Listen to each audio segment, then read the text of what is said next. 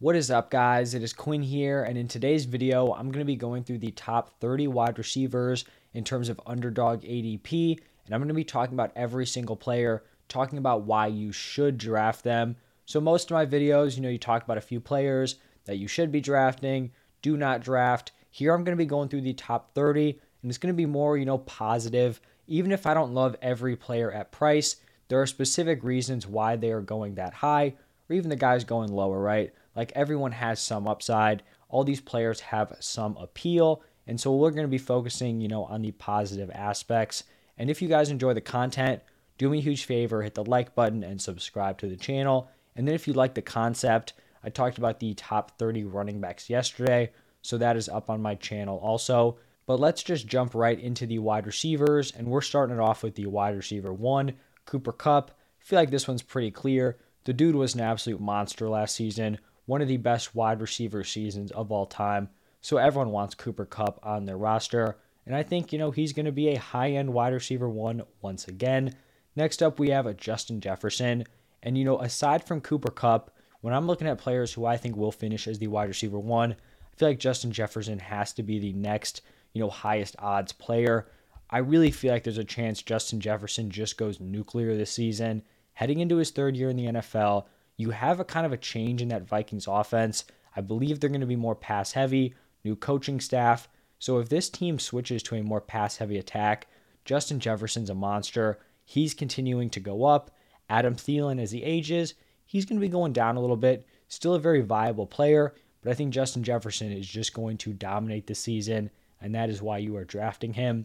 Then we have Jamar Chase, one of the best rookie wide receiver seasons of all time.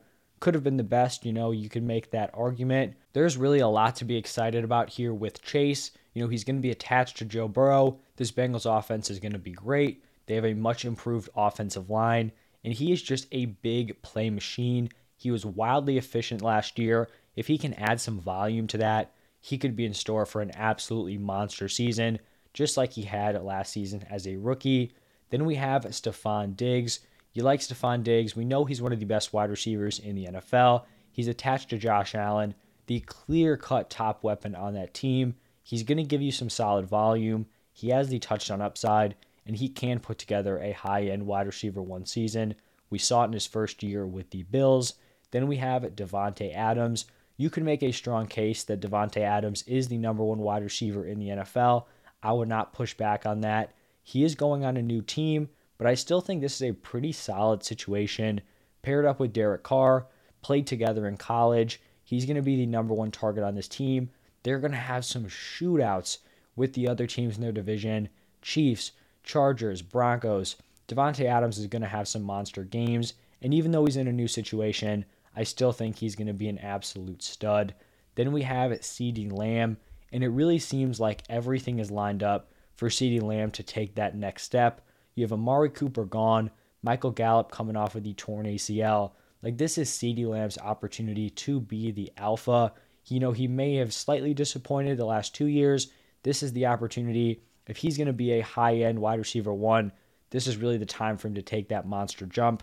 And he is set up very well to do that. Another guy who's set up to have a monster season as the clear-cut wide receiver one is Mike Evans. With Chris Godwin coming off the A C L, A B is gone. Rob Gronkowski's retiring.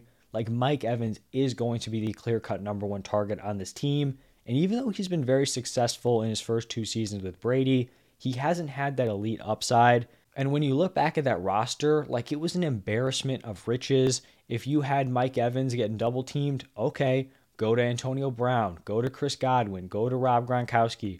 There were so many guys to be worried about that you didn't have to, you know, feed Mike Evans targets. You could kind of, you know, let him take some pressure off the defense. He could give you three receptions for twenty yards, and you could still have a dominant win. That is not the case this year. Mike Evans is going to be very, very involved on a week-to-week basis, and I think he could definitely give you like a high-end wide receiver one finish like he did, and I believe at Jameis Winston's last season. He was dominant that year also.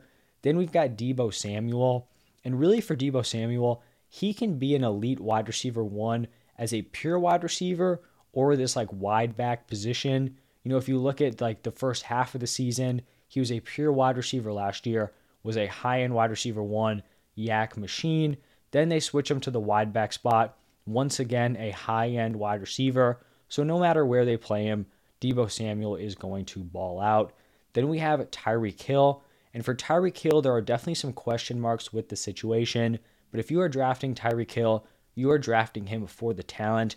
We know he has the talent to be a high-end wide receiver one. You're just kind of hoping that they get the ball into his hands, give him opportunities to make those massive plays. Then we have Tee Higgins. And really a lot of the things I said about Jamar Chase applies here with Tee Higgins. Elite offense, great quarterback in Joe Burrow. And I think Tee Higgins kind of has like an underrated ceiling. Like he was a back-end uh, wide receiver one, high-end wide receiver two last year with pretty poor touchdown upside. Like I would not be surprised if we see Chase finishes like the wide receiver three, wide receiver four, and then we see Higgins as like wide receiver six, wide receiver seven. Like I feel like that's totally in the realm of possibilities. So I really like Tee Higgins here. Then we have A J Brown, and similar to Tyreek Hill, you're looking at this situation, it might not be great, but you are betting on the player to kind of outperform the situation they're in, kind of raise their offenses up. So if you're going after A J Brown, you're hoping this Eagles offense becomes a little more pass heavy after they brought him in. Maybe where they want to shift how they run this offense, and then you're going to see him feast because he has finished well, you know, on the Titans, which was a low volume passing attack. So hopefully he can do the same thing here with the Eagles. For Keenan Allen, you were just getting one of the safest weapons in the league. Just seems like a lock, you know, for his floor. If he's on the field, it seems like his floor is like a high-end wide receiver too. It's pretty impressive to have that high of a floor when you're being drafted as like a fringe wide receiver one. I also think he has that upside where if he just hits a double-digit touchdown season, I know he hasn't done it yet, but it should be possible. He gets targeted in the red zone. This is going to be a high-volume passing attack. If he gets ten, eleven touchdowns, he could easily put together a wide receiver one season when you're looking at the volume around him. Going after Keenan, we actually have his teammate Mike Williams. And for Mike Williams, you're kind of hoping he keeps that same role that he had last year. So early on in his career, you know, he was this deep threat guy, wasn't really like a high volume option. Last year, his A D O T totally dropped. He still had some of those big plays, but he was much more reliable, getting targeted, you know, at a much higher rate. I actually did a video breaking down both Keenan Allen and Mike Williams. It should be on here from maybe like a week ago. So if you want to see that, go check it out. But he's going to be someone who can give you those massive weeks. Then we have a Michael Pittman. And I feel like this season is set up for Michael Pittman to break out. He showed really solid improvement from his rookie to sophomore season. Now he's going in, you know, to year three. He has a quarterback upgrade, very limited target competition. This could be the year that Michael Pittman breaks out as a fantasy football wide receiver one. Next up, we have Marquise Brown going from the Ravens to the Cardinals. I feel like in the first six weeks of the season, we could really see Marquise Brown ball out as like a fantasy wide receiver one. We just have not seen him play on a high volume passing attack. When the Ravens were more pass heavy earlier in the season with Lamar, Marquise Brown was putting up really, really strong numbers. So without D-Hop for the first six weeks, I feel like Marquise Brown can really impress. I think his skill set matches up very well with Kyler. Kyler gets a lot of hate, but the man can throw the deep ball. We know that's Marquise Brown's strong suit. So I think, you know, you could expect some massive performances early on in the season. And then when D-Hop comes back, you're kind of hoping that Marquise Brown overtakes him. DeAndre Hopkins is aging. If he's the wide receiver one for the Cardinals, you like to see it. Then we have Jaylen Waddle. He's teamed up with Tyreek Hill on the Dolphins. And a lot of things I said about Tyreek Hill, I feel like kind of also apply here. Even though they're very, you know, different players in terms of where they are in their career, Jaylen Waddle, we know he's talented, very impressive rookie season.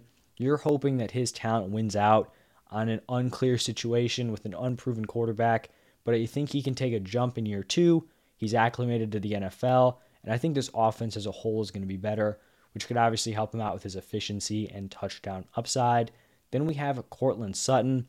I feel like the appeal here is clear. He could be the wide receiver one on a Russell Wilson-led offense. I mean, if that's the D K Metcalf slot, that's a great position to be in. You know, we've seen him put together a strong fantasy finish. I believe it was his third year in the N F L. Maybe it was his second year, but it was like a combo of, I think it was Flacco, Andrew Luck. But I mean, he was very impressive with a really poor kind of Q B play around him. So if he's the guy, you know, second year off his A C L, he could be a really strong fantasy bet. Next up, it is going to be D J Moore. And for D J Moore, you know he is a very, very talented wide receiver. If he was in a good situation with a good quarterback, I think D J Moore could be like a mid-tier wide receiver one. I truly believe he has that ceiling. But here with his current situation, you're just betting on a guy to be kind of a safe option, a wide receiver two on your team. And then you're just kind of holding out hope that he can like wildly outperform the situation. If they can acquire a quarterback like Baker Mayfield, I think that would be great news for D J Moore. I don't know if it's going to happen. I don't think it's like some insane thing, but I feel like that's a massive upgrade from what they have now with Sam Darnold. Next up, it is Diontae Johnson. If you guys follow my channel, you know I'm a massive fan of Diontae. So in my opinion, you're getting a wide receiver who has proven they can be a wide receiver one in a not good situation. Big Ben was horrible last year. They did pass a lot, but it was very, very inefficient. Diontae Johnson was a wide receiver one, and now you're going from Big Ben, who was terrible, to Mitch and uh, Kenny Pickett, who could also be terrible, but now he's going as wide receiver nineteen. I think there's a lot of value here. He's proven he can do it in bad offenses. I think he can do it again, so I think you're definitely getting a value there with Diontae. Here at number twenty, we have Jerry Judy. Kind of a similar argument here to Courtland Sutton. He's the younger option, but he will have the opportunity to ball out, you know, with Russell Wilson as his quarterback. This would be the year for him to take that leap, and you're betting on, you know, his solid college profile, where he was a first-round pick, and so you're hoping, you know, he steps into that role. Then we have it Terry McLaurin. I think everyone knows Terry McLaurin is a very talented wide receiver. I feel like he's kind of in that same situation as D J Moore, where we know the talent is there. We just don't know about the situation. But here for Terry, he actually has a quarterback upgrade. It definitely doesn't sound great when you're saying Carson Wentz is like a significant upgrade over the former quarterback, but that is the situation we are in. I don't even think Terry McLaurin needs like an insane amount of help to be a solid fantasy wide receiver. He just needs someone who can deliver the ball somewhat accurately to him. So I think, you know, wide receiver twenty-one with this upgrade, and he has some other weapons around him, Curtis Samuel coming back. They drafted uh, Jahad Dotson. So, you know, I think this offense will be better, and he can have a strong season. With Allen Robinson here, you are betting on the fact that last year was kind of a fluke, you know, a bad situation. He's been very reliable his entire career, someone who's been a fringe wide receiver one, and then you are putting that player on one of the best passing attacks in the N F L, letting him play behind Cooper Kupp. It's going to be a pass-heavy attack, and if Allen Robinson still has it, you're probably getting a decent value here at wide receiver twenty-two. Next up, it is D K Metcalf. And here you are betting on the talent. I think this is too low for D K. Not a good situation, but you're looking at a guy who has been a fantasy wide receiver one. He's an elite N F L wide receiver, and you're getting him as a back-end wide receiver two. Then we have Gabriel Davis, and I personally am not a huge Gabriel Davis fan, but I feel like the upside here is very, very clear. You're looking at the wide receiver two in a pretty wide-open wide receiver room for the Bills. It's going to be a high-volume passing attack. He flashed with that massive playoff performance. So that is the upside with Gabriel Davis, that you're kind of catching this ascending wide receiver, someone who's going to be a very strong option moving forward. Then at twenty-five, we have Rashad Bateman, and his upside, I think, is very, very high. Looking at that Ravens wide receiver room, Rashad Bateman is the guy. If he is as talented as I think he is, he was a great college prospect, you know, was all right last year behind Marquise Brown. I think Rashad Bateman can have a massive breakout year. And we saw last year early on in the season with Marquise Brown, when Lamar is out there, like this Ravens wide receiver one spot can feast. I do think they're going to be a little bit pass heavy, but that doesn't mean Rashad Bateman can still not be a very strong fantasy like wide receiver two with maybe even like wide receiver one upside if he hits like his, you know, highest ceiling this year. Then we have Brandon Cooks. The appeal here for Brandon Cooks, super consistent. You know what you're getting out of him. Seems like a lock for one thousand yards, no matter what kind of situation he's in, whether he has Deshaun Watson or he has Tyrod Taylor or Davis Mills, he is going to produce no matter what, and that is what you like about Cooks. Then we've got Juju Smith-Schuster here. Going to the Kansas City Chiefs, he is someone who's very interesting because he's turned in like elite wide receiver one seasons. You know, when he was playing behind Antonio Brown, put together some strong, strong years. Now he's going to a new situation, has the opportunity to be the wide receiver one on a very, very valuable passing attack, obviously paired with Patrick Mahomes. So that is the ceiling there. He's the number one on an elite, elite offense. Then we have Darnell Mooney here at wide receiver twenty-eight. Really like Mooney this season. Looking at this Bears offense, like Darnell Mooney is the guy. There was no one else in this wide receiver room who is even close to Mooney. I think he's going to be force-fed targets.